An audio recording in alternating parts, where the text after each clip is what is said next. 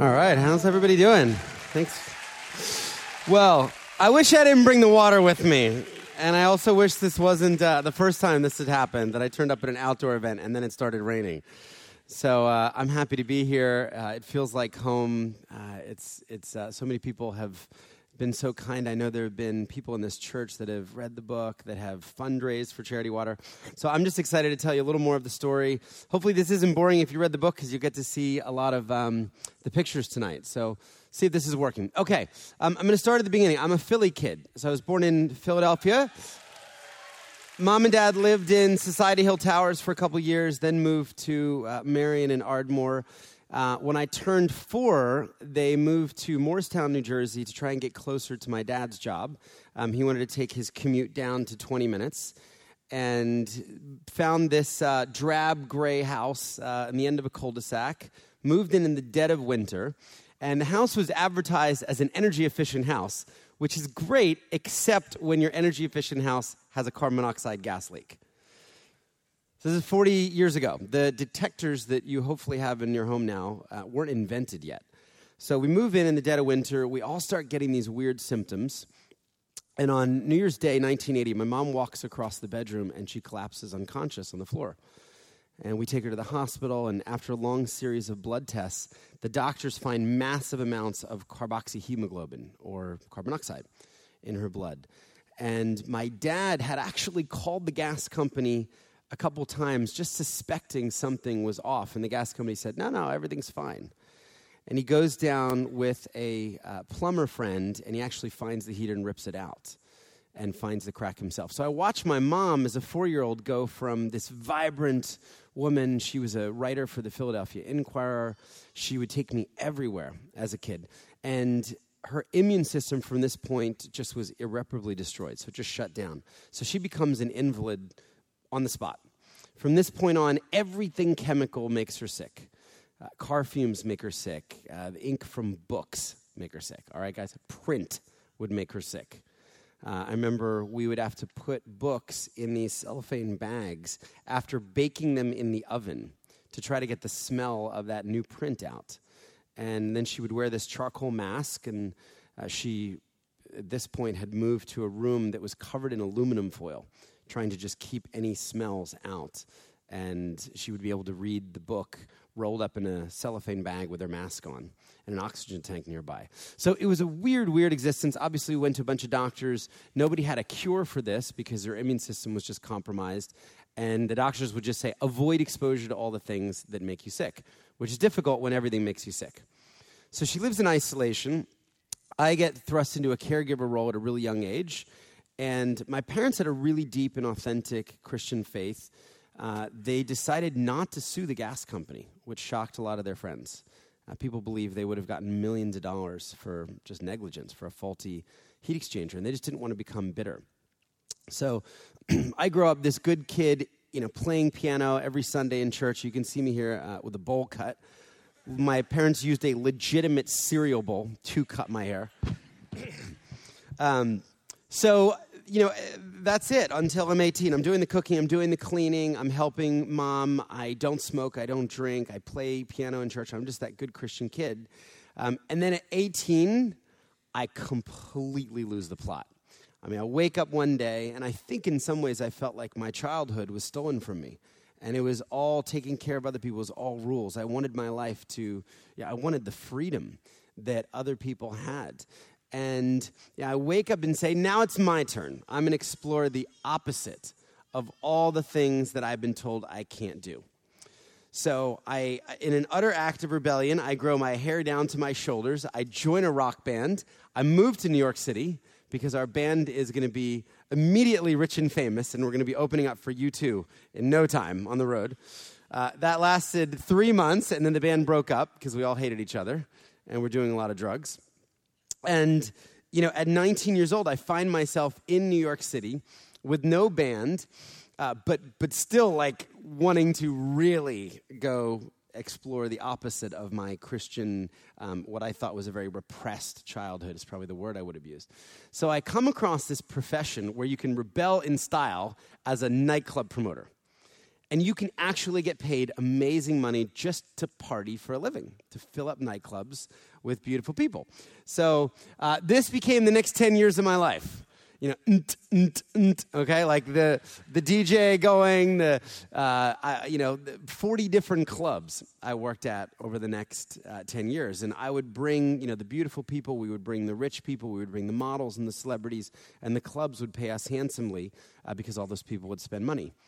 So that was the next 10 years, really from uh, 18 to 28, um, picking up all the vices that you might imagine would come with the territory. So this would be me early on in the evening, around 10 o'clock.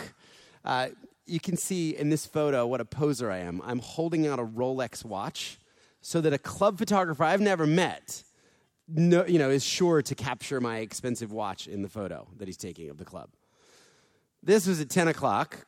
This would be around 3 in the morning. And this would be around noon the next day. Just pissed off because I can't get to sleep. So two pack a day smoke. I won't make you look at this anymore. two two pack a day um, smoking habit, drugs, gambling, uh, cocaine, ecstasy, MDMA, uh, pornography, like strip clubs, everything you can imagine short of heroin, and I'm doing it at this point. And I, I there's this contrast in my life because my life actually looks amazing. I mean, I'm dating models that are on the cover of fashion magazines. I drive a BMW. I have a Labrador Retriever. I have a grand piano in my New York City apartment, okay? I mean, what more could you want? Uh, and then I'm doing all these drugs, and I'm just miserable, and this period of, uh, of self loathing really begins. So um, I have this moment 10 years into it where half my body just goes completely numb, and I can't feel half my body inexplicably. So I immediately think I'm dying. I start getting MRIs and going to neuro uh, doctors, and you know they hook me up to EKGs. They can't find anything wrong with me. And you know I'm faced suddenly with my mortality. You know I, I've been living like I'm going to live forever, and you know I started thinking like, what if I actually had a brain tumor? What if I died next month? Like, do I still believe the heaven and hell stuff? Like, you know, have I turned into an atheist? I mean, I certainly have lived like it for the last ten years. And I started to really question, uh, you know, where my life was going and just realizing how miserable I was.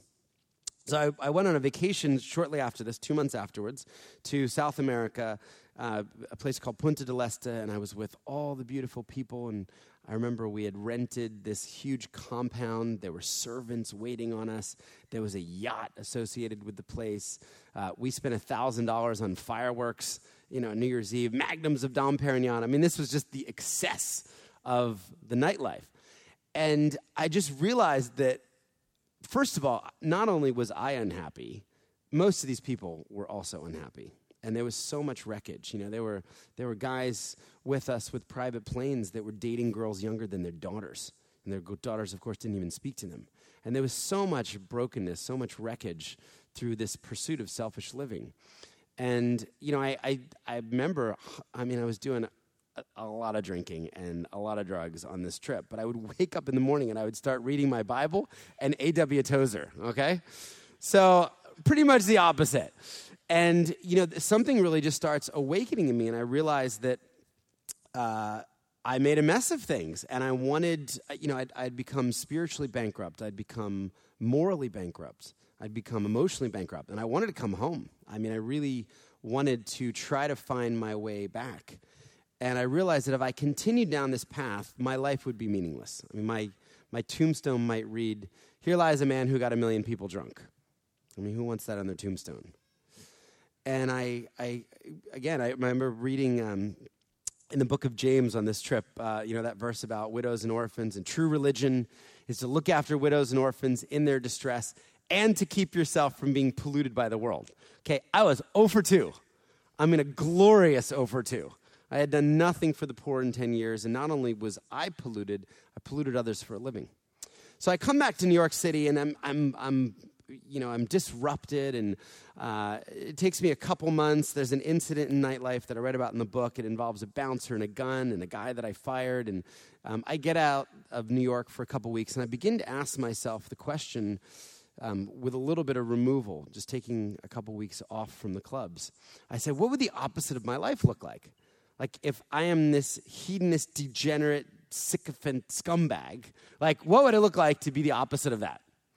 And I thought, why don't I tithe one of the 10 years that I've wasted and become a humanitarian?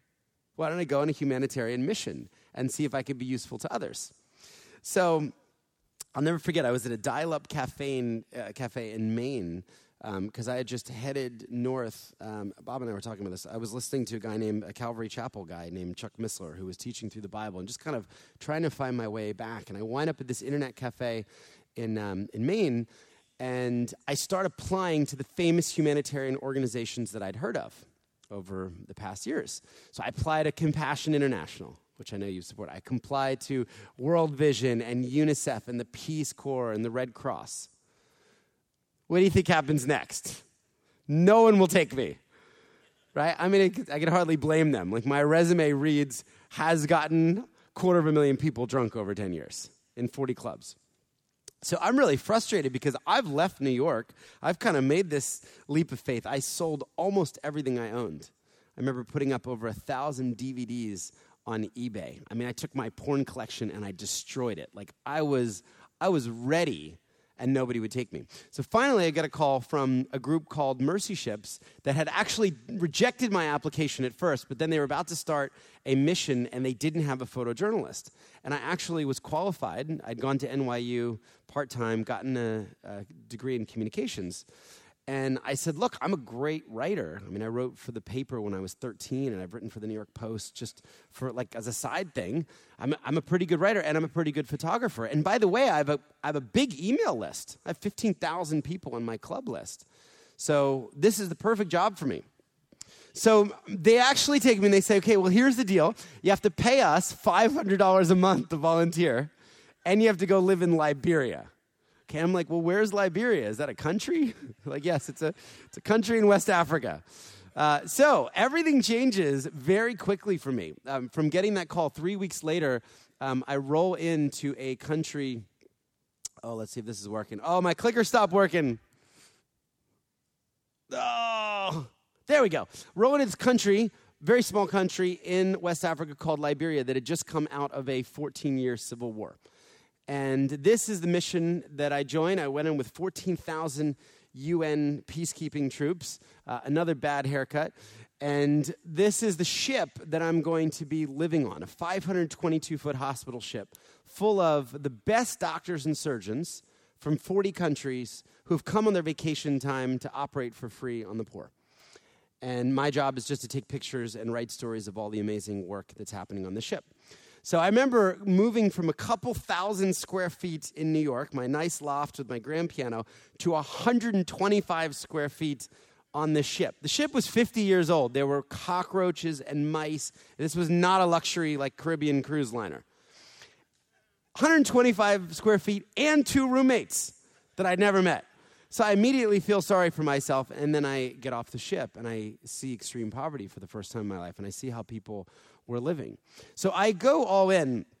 Um, I think this is important. So the night before I'm about to join the mission, I go out with a bang, smoke three packs of Marlboro Reds, drink seven or eight beers, and I'm like, I gotta just quit. I have to, I have to quit the porn, the gambling, the smoking, the drinking, the drugs, like in one go. I have to go all in, and I have to leave. There was something almost prophetic about leaving all the vice on land and then sailing away to a new continent and a new life. So I, I quit everything in one go. Um, I, I, people since have told me they remember me turning up on day one smelling like alcohol as I surrendered my passport. But anyway, from that point, uh, I, I really reformed. So Liberia is a disaster. One doctor for every 50,000 people living in the country. No electricity in the country. No running water in the country. People living in bombed out houses and apartment buildings without glass like you just saw. And this is what we're going to be doing. We're looking for people with facial deformity, severe facial deformity. So we fly out of the country before the ship comes in and say, hey, if you've got a giant tumor on your face, if you have flesh eating disease, never even heard of this before, if you were born with a cleft lip or a cleft palate, or if you need facial reconstruction, turn up on this day and our doctors will try to help you.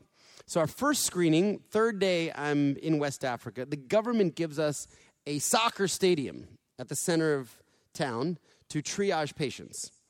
And I know that we have 1,500 available surgery slots. I remember being so excited. Like, are we really going to find 1,500 you know, sick people that meet this criteria? So I get up at five in the morning, I put on the hospital scrubs, jump in the convoy of Land Rovers. We start snaking through the town. We get to the stadium, and I take this picture. There's over 5,000 people that came for those 1,500 surgery slots, and they're all lined up in the parking lot waiting for us to let them in and triage. I later learned that many of these people had walked for more than a month, some of them with their children, just in the hopes of seeing a doctor. And we were going to turn over 3,000 people away before it even started. First picture I take, first child I meet was this 14 year old boy named Alfred. And this is just a benign tumor. It's called an ameloblastoma. It had been growing for four years. Uh, that's his mom uh, to the right. His mom pulls out this photo and says, This was my son four years ago at 10. Completely healthy boy. And then something started growing on his face, and because there was no surgeon to take him to, they took him to witch doctors and they cut him with sticks and with knives and they spread chicken blood on the tumor. Obviously, none of this worked, and it grew and it grew and it grew. And four years later, you have a little boy suffocating to death on his own face. So we were able to help. It was benign. a couple days later, I scrubbed up and I watched these amazing doctors uh, in an eight hour procedure remove Alfred's tumor, throw it in the bin. And then a couple weeks later, I got to take him home to his village and I got to watch him heal and see this life completely transformed the before and the after, and see his community and his family welcome him back. So, this was what my, my life, my job, job that I was paying $500 a month to do, uh, was really like. It was remarkable, but also kind of uh, intense. I mean, I would wake up in the morning and I would head down to start photographing the patients so close. This was a, a woman named Martha Lean. This tumor had grown slowly for eight years. You can kind of see in the photo at the bottom, there's a towel that she's holding. So she used to cover her face in public because people would stone her when they saw her face. So they thought that she was spiritually cursed. She had done something to offend the gods, and this thing had grown on her face, and, and you know, she should be shooed away by rocks being flung at her. She needed a 40 minute surgery, very simple surgery, just to remove a benign mass. So it was an amazing, amazing place. That first year, I took 50,000 photographs. I documented all 1,500 patients that came through. And I'm blasting my New York City nightclub list with these photos. So you can imagine the response. I mean, some people were like, unsubscribe, unsubscribe, please. You know, I, I thought that Prada party you threw was cool once, but not like the leprosy party. That was the edge case. Most people said, This is amazing. How do we help? How we didn't know that there were plastic surgeons that were leaving Beverly Hills or New York City or London or Berlin to operate. How do we help pay for surgeries? How do we volunteer like you? So people started to send money and they started to join the mission on the ship as I was just telling these stories. So year one ended, I went back for the second tour just because I didn't know what was next. And on the second tour, I really got off the ship and I spent more and more time in the rural communities. And I learned about dirty water. And I learned that dirty water was making so many of these people sick. And as I went into the villages, I would ask, Oh, where are you getting your water? And I would see these unthinkable swamps and ponds and rivers. You know, water I wouldn't even let my, my dog drink.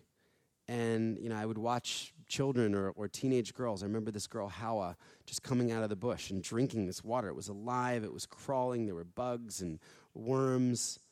But this is the only water that she had. She would use this water to wash her face, to, to cook with, to wash her clothes. I learned that 50% of the people living in Liberia didn't have clean water.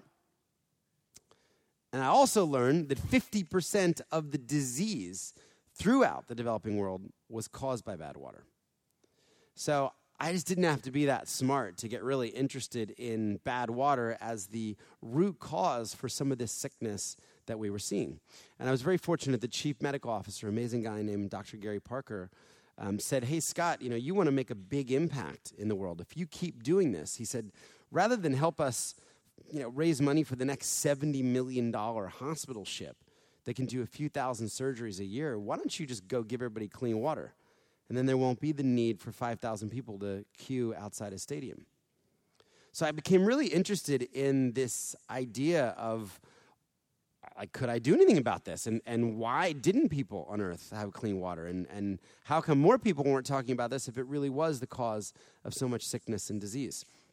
So I came back to New York City, and uh, if you ran into me 13 years ago, I would have told you, I'm going to bring clean water to everybody on earth. And people would be like, huh? And I came back and I was no fun. And I, you know, I remember running around DJ booths showing people these photos of dirty water and getting kicked out of DJ booths. People were like, man, you're killing our buzz. You are no fun anymore. You know, stop it with this Africa stuff. And I'm like, people don't have clean water. We were selling bottles of Voss for $10 in these high end nightclubs. People wouldn't even open the water. They would just buy 10 bottles and they'd let it sit there and they'd drink champagne or vodka instead. So, this was going to be my mission help bring clean water to everybody on earth. Um, I'll talk just a little bit about the problem and then how we've tried to address it. So, right now, as we sit here, um, as we you know came in from the rain, 663 million people in the world drank dirty water today. It's about one out of every 10 people alive on the planet. Now, it's often tough to connect with statistics like these, so over the last decade, we've really tried to go out and, and meet the people trapped in the water crisis. So this is a little boy named John Bosco, lives in Rwanda. This is the water that he's known his whole life. You, know, you look at that water, and I mean, it looks worse than Yoo-hoo or chocolate milk. I mean, it's disgusting. We would never, we wouldn't want to walk in water like that, let alone drink it. But it's all he's known. Uh, this little girl I met in Honduras, just drinking from a river that ran in front of her house. As you imagine, there are a lot of different diseases, 26 different diseases that we can track directly back to water. You've heard of cholera, you've heard of E. coli. Um, you may not have heard of schistosoma, which is just a fancy word for worms. Um, about 100 plus million people right now have worms crawling around in their body because of the bad water that they've had to drink. Um, this is what that looks like. So, this is a little child that I met in Kenya. And every time she would drink from this bottle, which came from a river, she would vomit on her shirt. You can kind of see it in the photo here. So she would drink and vomit, drink and vomit. I remember taking the water away from her and promising to try to find a solution for her village, a, um, a sustainable solution. But I actually took this bottle back to New York City, and they didn't ask me about it at customs, so well, just have some water gave it to a lab in New York City and I said, hey, can you put this child's water under a microscope and can you send me a video? So I did, and this is, oh, oh I think I mixed up the order of it. Now the video's not working. It was crawling, it was literally alive with amoebas and with parasites. And we sent them New York City water, and you know we got nothing. Um, what you saw there just a minute ago was leeches, um, huge problem in so many of these communities. The women will pick out the leeches and they'll show us, you know, this is what we could drink inadvertently if we don't strain it. Um, most of the straining just done as women pour the water through cloth. Um, I learned that there was a huge impact of water in education. So, one out of every three schools on the planet not only doesn't have clean water, also doesn't have a toilet. So I'm sure there, there's many of you here that are deeply passionate about education that believe that you know the way out of extreme poverty is, is education. Imagine sending your teenage daughter to a school with no clean water, no toilet. And this is one of the main reasons why girls will drop out of school. You know, they stay home four or five days every month. They fall behind in their studies, and they're so useful um, to do the cooking and the cleaning and to get the firewood, and most importantly, to get the water. That we so many we see so many girls in the middle of the day that should be in school just walking in the hot sun with jerry cans 40 pounds of dirty water on their backs. So there's a huge health connection to water. There's a huge uh, education connection.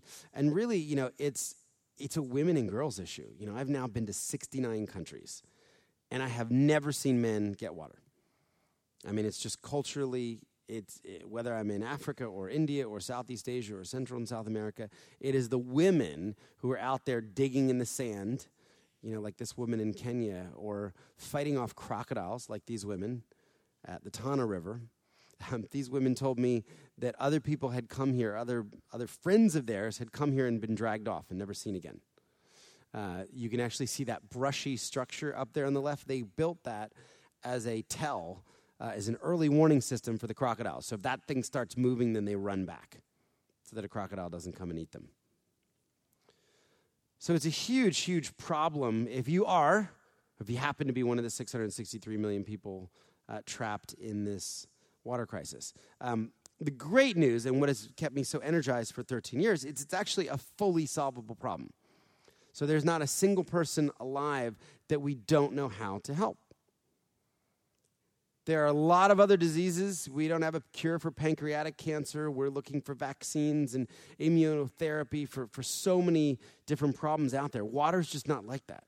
We know how to bring clean water to everyone on the planet. We haven't created the will to do it or the awareness to do it. We haven't created the capital to do it, but we know how to do it. So for 13 years, we've taken a very solution agnostic approach. We fund now 11 different technologies across 20 some countries, and um, from digging wells to drilling wells to biosand filters to carbon UV U- ultrafiltration. We have a lot of different solutions, rainwater harvest systems.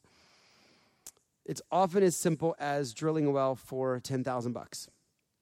And there are a lot of things that cost $10,000, but I would argue few as impactful as bringing clean water into a community. Um, what the community doesn't have access to is about a million dollars of equipment uh, the drilling rig, the compressors, the support trucks, um, the skilled hydrogeologists who actually know how to find the water and drill and protect the well. And that's what we're able to do is bring those teams in. And when you do, it takes about three days to go from beginning to end. It's one of the most amazing things to see the clean water shoot out of the ground. Um, to see the singing and the dancing and you know hundreds of people gathered around this is actually at that school i showed you before that had 2000 students uh, never had clean water before there was so much water in the aquifer underneath this school um, it was enough for over 3000 people we wound up putting on a whole solar system and piping the water to the students and to the teachers, to bathrooms, uh, and even to the village. And it's just this amazing kind of picture of heaven when people get clean water. I remember um, one woman told me, she's like, it's falling from the sky. You know, it's, it feels like it's raining what so many of these people had prayed for for decades and decades. And then some one day a drilling rig comes in, pops a hole in the ground, and now everybody has clean water. So, a lot of different solutions, but um, we, we always know how to get a human being clean water. Um, I'm not sure what's up with the video. This would be a really cool video of water shooting out of the ground. Oh, there it is. It just doesn't work for me. So, this is a village in Malawi getting water that spent three months building their own road to bring the rig in.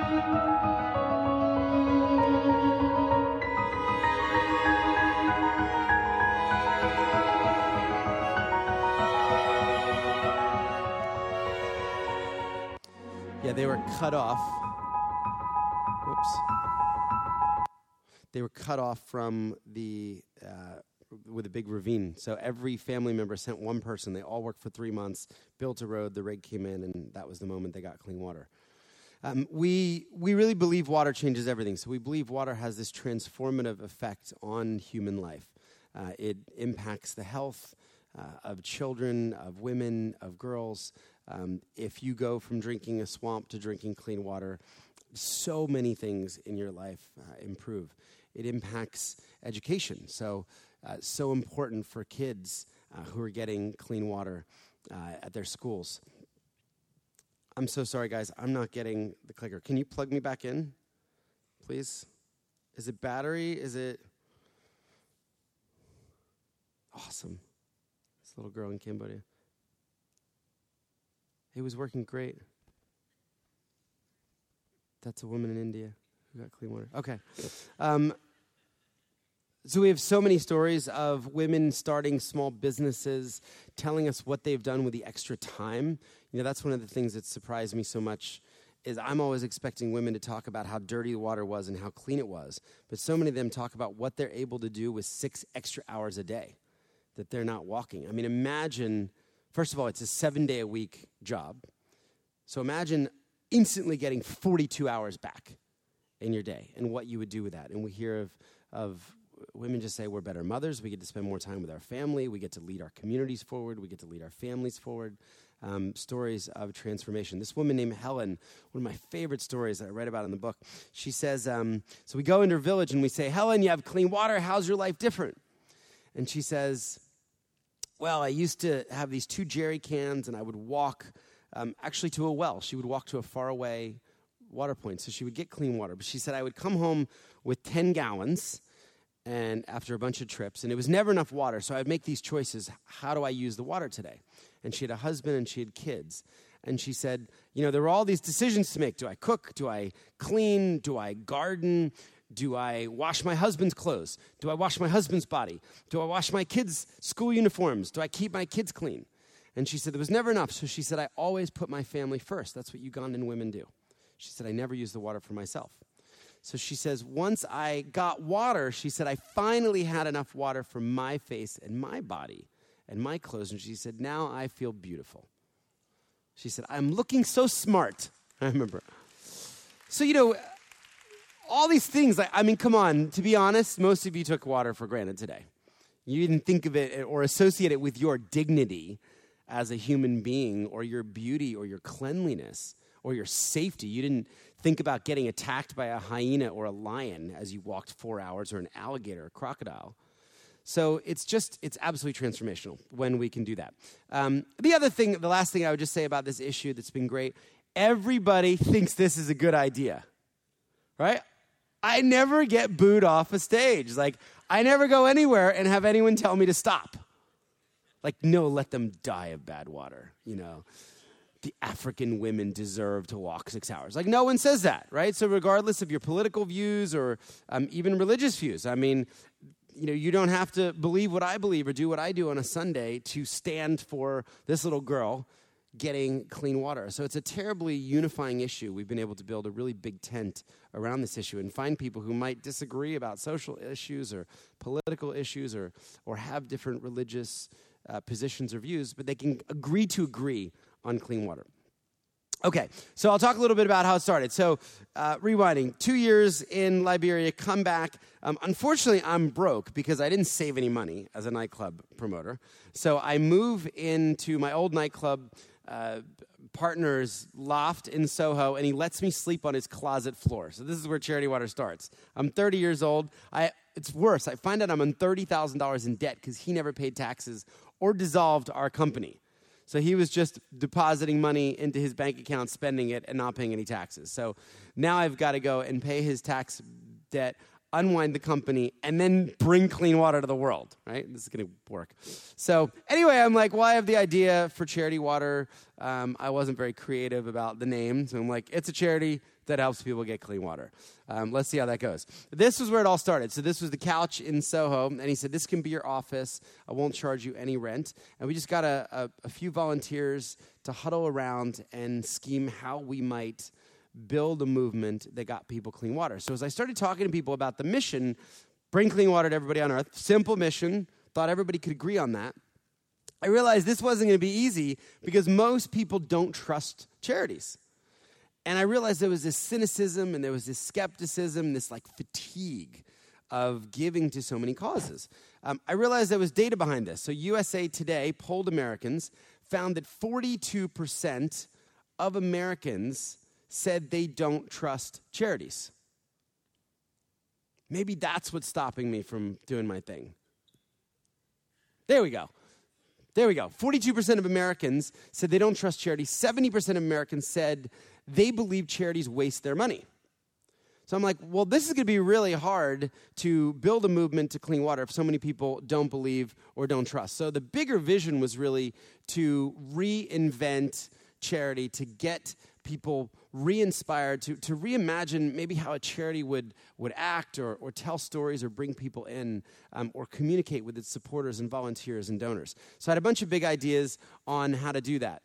Um, I'm sorry, this is so painful for you. Here was my first idea. Could we find a way to give 100% of all donations directly to clean water projects? So, where every penny that came in would go straight to the field. And people said, well, this is a dumb idea. How would you pay for your overhead? How would you pay for staff or an office? I'm like, I don't know, but I think if we could tell people that every penny they ever gave would go straight to the projects and they would be inspired to keep giving. So I opened up these two separate bank accounts.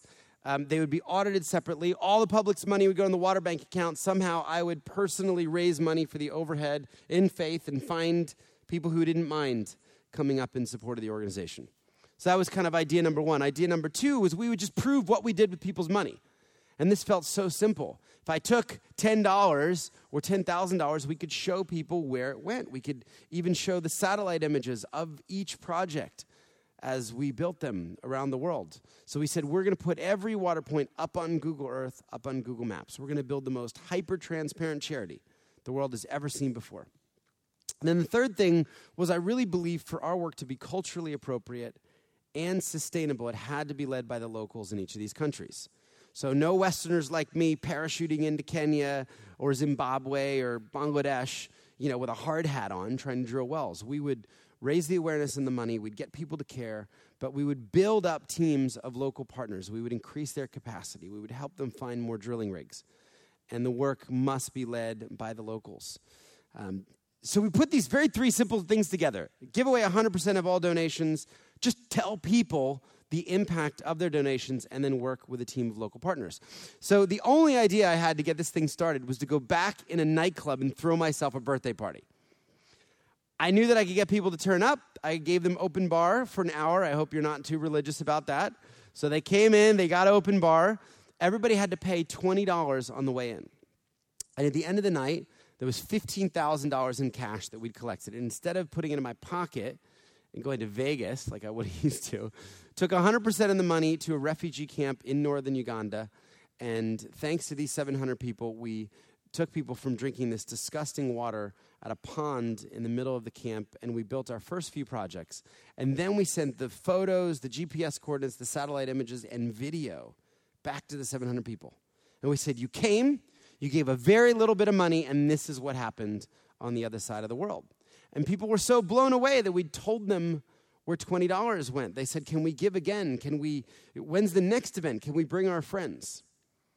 We thought we were really onto something with this idea. We tried to just get people to think differently about water. We did campaigns where, um, you know, we said to people, imagine giving your child death in a baby bottle every day. Well, this is what kills thousands of children every single day. And we got donated media, donated buses, donated taxi tops. Everybody seemed to want to help us tell the story as this crap, uh, this little, you know, scrappy organization in New York City.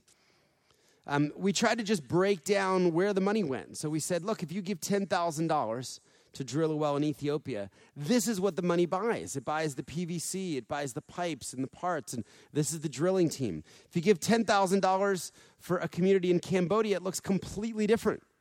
We go and buy all this. So just trying to make it real for people, to bridge the gap of, you know, when someone gives, what actually happens. We built a digital only organization. We're the first charity to use Instagram, first charity to get a million Twitter followers, and always just try to celebrate our community. Uh, the amazing things our volunteers and supporters and, and, donors were doing around the world and trying to connect them with each other. Um, then we stumbled upon this really cool idea um, that I know a few people in this church have, have already done. And we said, look, we have birthdays every year. Birthdays are always about us. What if we just said, no more stuff, no more birthday party? And we all donated our birthdays for clean water. And I thought the sticky marketing idea would be to get people to ask for their age in dollar donations. So I was turning 32 and I said, donate $32 for my 32nd birthday. 100% of the money will go. We'll show you every project that's built.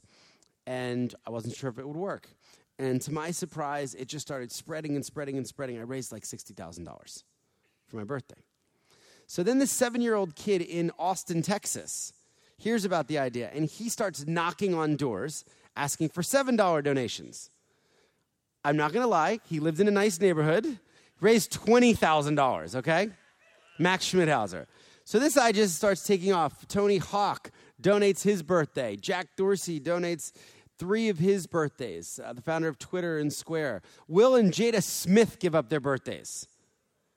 Even better, after raising over $200,000, they come with me to see the impact and the people that they have given clean water to. So this just this idea just takes off organically. People start calling us, giving up their birthdays. So it was cool to work with you know influential people. The the the heart and soul of the movement. What gave us a lot more joy was six year old kids in New York City, um, or sixteen year olds like Maggie, or uh, one of my favorite eighty nine year old Nona Ween. And I love her mission statement. It says, "I am turning eighty nine, and I would like to make that possible for more people." What a beautiful idea. She's, she has realized that she was born into privilege. She was born into a system of health care and clean water. And if her birthday could help other people actually have more birthdays, then that's what she wanted for 89. Um, it went beyond birthdays. People started climbing mountains for charity water, trying to raise a dollar a foot. Uh, people went skydiving for charity water. Uh, these people made a, a sail, sailed across the Atlantic Ocean. This guy took the $10,000 he'd saved up for an engagement ring, buys his wife a well in India instead, and proposes to her with that. Said he wanted to start their marriage off with a radical act of generosity. Jesse in Atlanta listened to Nickelback for 168 consecutive hours. Okay? People felt so bad for Jesse, they gave him $36,000 of donations. Okay? I mean, we would never have these ideas. Like, the creativity of people was amazing. This little girl was four years old, started painting for Charity Water, raised over $5,000. Riley ate rice and beans for an entire month. Her mom sends us in this photo with just a bunch of lines drawn on paper, and we're like, oh, what's that? Mom says, Well, Riley went on your website, saw that 4,500 kids die every day of bad water. And Riley asked her mom for pen and paper so that she could write 4,500 lines and feel how big that number was. A Little girl named uh, Maddie did 12 lemonade stands up in Vancouver. At her last lemonade stand, she convinced a local band to perform on the sidewalk so she could attract buyers. Sold over $5,600 of lemonade.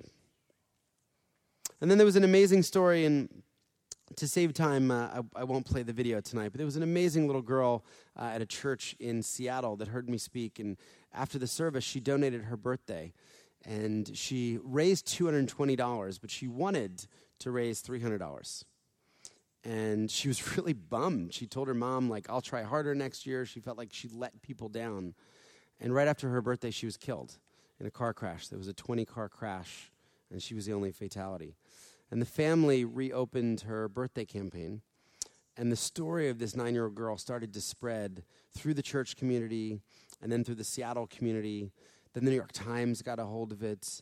Then the Today Show and CBS this morning. And then it started traveling into Europe. And then it started traveling to Africa. People in Africa started donating $9 in Rachel's honor and she went from $220 to $1.3 million. Over 37,000 strangers. 37,000 strangers gave. And um, I've got a video that's five minutes that, that I won't play, but it's um, we got to take her mom and her grandparents on the one year anniversary of her death to Africa to meet so many of the people that got clean water because of Rachel. And what's cool, just as you think of, you know, what comes from, you know, the, the purity of one idea, um, we looked at it a few years later and we looked at what the 37,000 donors that had given to her campaign had done afterwards. And so many of them donated their birthdays following her lead. They raised another $2 million. So the impact of this girl is now over $3.5 million. She's helped over 100,000 people get clean water. And her goal was 10, was to help 10 people. So what we realized was this was really, uh, this was it wasn't our story. You know, this was the this was the story of our community. It was the story of all these amazing people, our local partners, our beneficiaries, and we had to make sure that we got out of the way. You know, we never kind of positioned ourselves as the hero or, you know, we were the guide and we were just trying to invite people to be a part of the movement and then try to celebrate the good that was happening through this. So we focused on radical transparency and we started putting our drilling rigs uh, up online so people could see where they were. Uh, we gave our drilling rigs Twitter accounts so they would actually tweet their location um, just to, to try and move transparency forward. Uh, as we, uh, as we, um, took our work up to 29 different countries. We started putting our wells online. So we started connecting them to the internet thanks to a $5 million grant from Google. So we now have connected wells um, in the middle of Ethiopia. So we know when they break, and the sensors alert local technicians who can go and bring them back online, making sure water's flowing. So in this new environment now, we're able to tell Rachel's family not only the photos and the GPS and the pictures of her wells, but we can see six years after her death how much water is flowing every single day, how much clean water is coming out, the lasting legacy, the lasting impact. Just to give you an example, now that we have sensors on them, an average well is doing a million liters a year. So imagine that's 2 million Poland Spring bottles. You know, think of what we would pay for that at the Wawa, the 7 Eleven. We'd pay $2 million a year for it. So the impact is, is amazing. Um, in 13 years, uh, this thing has really grown. You know, we've now had over a million people say yes to clean water, say yes to joining Charity Water around. They have given over $400 million. So we're coming up on half a billion dollars thanks to the generosity of a million people. Um, that has allowed us to, this week, break through 10 million people served. We're at 9.9 million, we just cut the check. So it's 10 million people. If I'm really honest, I thought it would be a lot more. I thought we would be farther along than this. Um, but it's a lot of people across a lot of countries. We employ over 1,500 locals today. Uh, there are dozens of drilling rigs, uh, many that Charity Water has put into the field now. Um, so we've got 100 people in New York, but over 1,500 around the world. Um, and as we look ahead, 10 million, you know, it's a lot of stadiums full of people. It's six times the population of Philadelphia. I'm sure you've all been to Eagles games. They would fill up that stadium 144 times. So imagine, like, the next time you're at a game, the volume, the sold out Lincoln 144 times. It's about 500 Madison Square Gardens for me in New York. That's great, but you put that against the people that still need clean water. And it is 166th of the work that needs to be done, about 1.5%. So it's something, it's a great start, it's a great impact. It certainly makes a difference for the 10 million people but we really believe that the best is yet to come. And you know, there's so much more energy about this issue. More and more people are talking. More and more people are joining. And look, we won't stop. I mean, we believe uh, that we can get this done in our lifetime. Um, we're seeing progress made. This is uh, the number is going down and down and down, not up, which is really great. Um, I want to end with uh, just one story and then a couple thoughts. So, John Bosco uh, one of our first people that we got to serve, and this is what it's all about for me, is taking a kid and his family from disgusting pond and river water, you know, unthinkable water. And then because of the generosity of people a world away that really don't have to respond, that don't have to do anything, but are moved and said, wow, you know, my resources can stop this little boy from drinking bad water. That allows drilling rigs, in this case, to head towards his village and local Rwandans to jump out. Uh, and imagine like being that little boy watching your own people, like hydrogeologists, jump out and look for water underneath the village and find it and start building a well. And less than a week later, there's clean water coming out of the ground in the center of the village. And what was fun about this was we got to go back eight years later. So when we first met John Bosco, he was a cute kid. Eight years later, uh, he was all grown up. And in that time, he'd gotten married and had his own daughter, Jean Marie. And we realized that this was about generational change. She would not have to drink from the same swamp of her father and her mother, which was also why the sustainability of these projects was so important to us. So for us, this is what it's about. It is about the before and after. It's about 10 million people, just like that little girl that are impacted because people respond to the issue. So, um, really, two easy ways to, to help if you're wondering, you know, how you might be able to, to get involved with this. I know so many of you already have. I just heard about a guy named Clay who did this huge bike ride, tried to raise 4,000, wound up crushing his goal. I know a bunch of other people uh, in this community have run fundraising campaigns and donated birthdays. Um, two simple ways to help. The first is just um, you can grab a copy of the book. If you don't have it, I gave away the whole advance uh, all the proceeds. I don't make a penny from it. Um, it's just a great way to help the organization. I spent two years writing about the story. And uh, it was a surreal experience, as, uh, as your pastor said, you know, waking up on launch day and, you know, putting it out in the world and seeing Bill Gates tweeting about it to 50 million people, saying to go buy it. And the former mayor of New York, Mike Bloomberg, and uh, Richard Branson, and all these amazing entrepreneurs getting behind the project, which does have a lot of faith in it.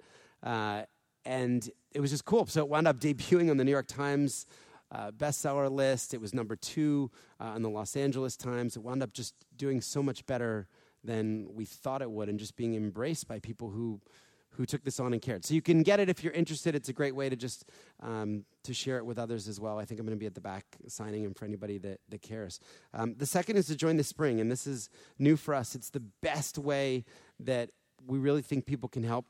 Think of the spring as Spotify or Netflix for clean water. We just wanted to get a bunch of people in the same way that they're used to paying HBO or Dropbox or Netflix or Spotify every month to donate to clean water. Where we'd promised that 100% would go, um, they would see their impact every month. And for us, it only cost $30 to get one person clean water. And we said, we know there's a lot of people that could do that every month. We know there's kids that could do less. We have people that write us in their late 90s on their pension giving $10 a month.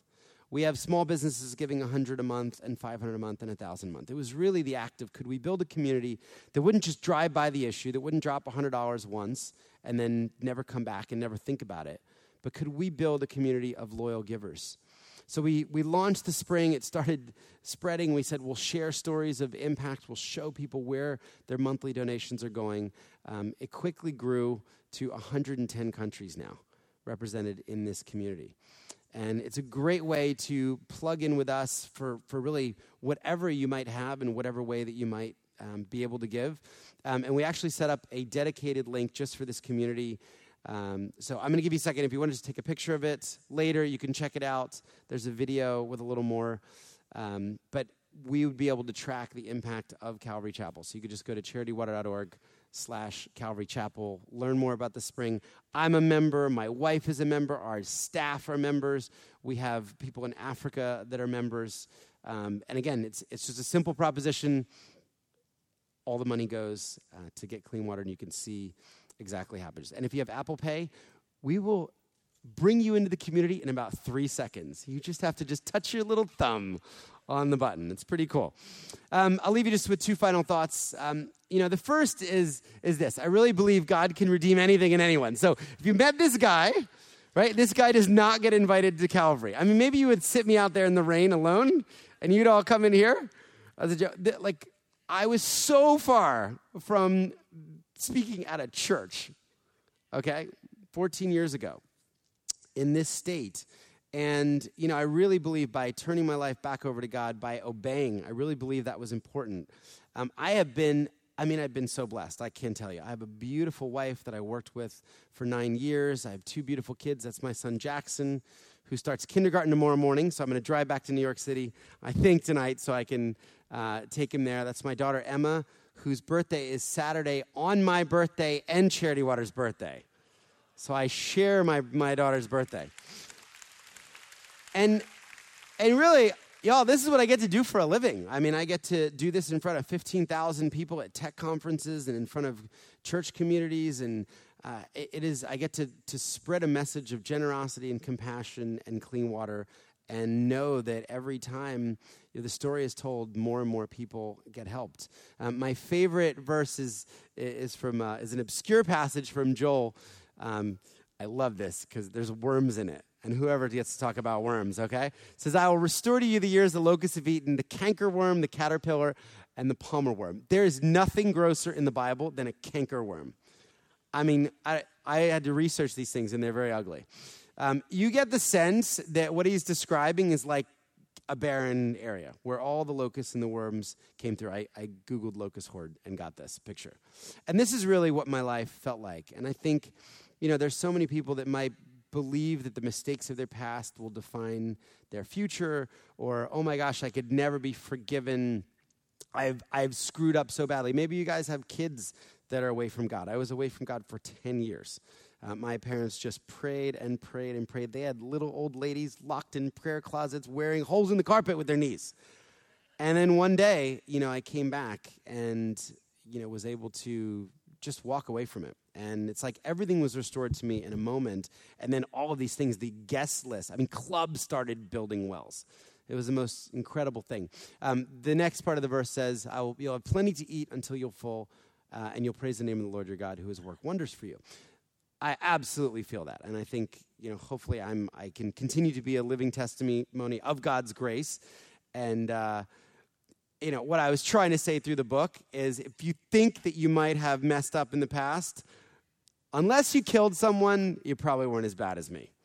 And I really believe that anyone can turn their life around, and um, there is grace, and there's you know, God is always looking to redeem things that feel uh, irredeemable. And I've just seen that time and time and time again. If I had more time with you guys, I would tell you about miracles and crazy, crazy things that have happened uh, over the years. Um, the second is just my favorite quote, which somebody sent me uh, as I passed a bodega. Maybe I'll just have you guys click it because it's my second to last slide. It's not working for me. Um, this quote, I love it. Someone, uh, it's from an old rabbinic text and it says, Do not be afraid of work that has no end. And I love that. That's how I think about our work. Uh, if, your, if your work is really, if you're asking yourself the question, How do I use my resources, my money, my talent, my time to end the needless suffering that I see around me? How do I benefit others here in my local community and the global community? And it's a it's a life of selflessness. If you're saying how can i be a blessing to others? How can i give? Um, this is really a never-ending work. See when we see a day and everybody on earth has clean water we're not just going to drop the mic and like go work at a bank. I have nothing against people that work at a bank but like we would take everything we've learned and we would take our community and focus them on another problem right? Maybe it would be hunger. Maybe it would be a justice issue so this idea of like this used to scare me. Now I just I lean into it. I love the idea of this kind of endless pursuit. And then one day you look around and you say, "Oh wow, 10 million people have clean water." And maybe one day we get to look back and say, "Wow, 50 million people. Wow, 100 million people got clean water. Wow, actually everybody has clean water thanks to all the people that have contributed." What can we do next together? So I'll leave you those thoughts. Um, I'll put up the URL. You can learn more here. Thanks for inviting me into your community. Thanks for everything you've done. Thanks for letting me go long.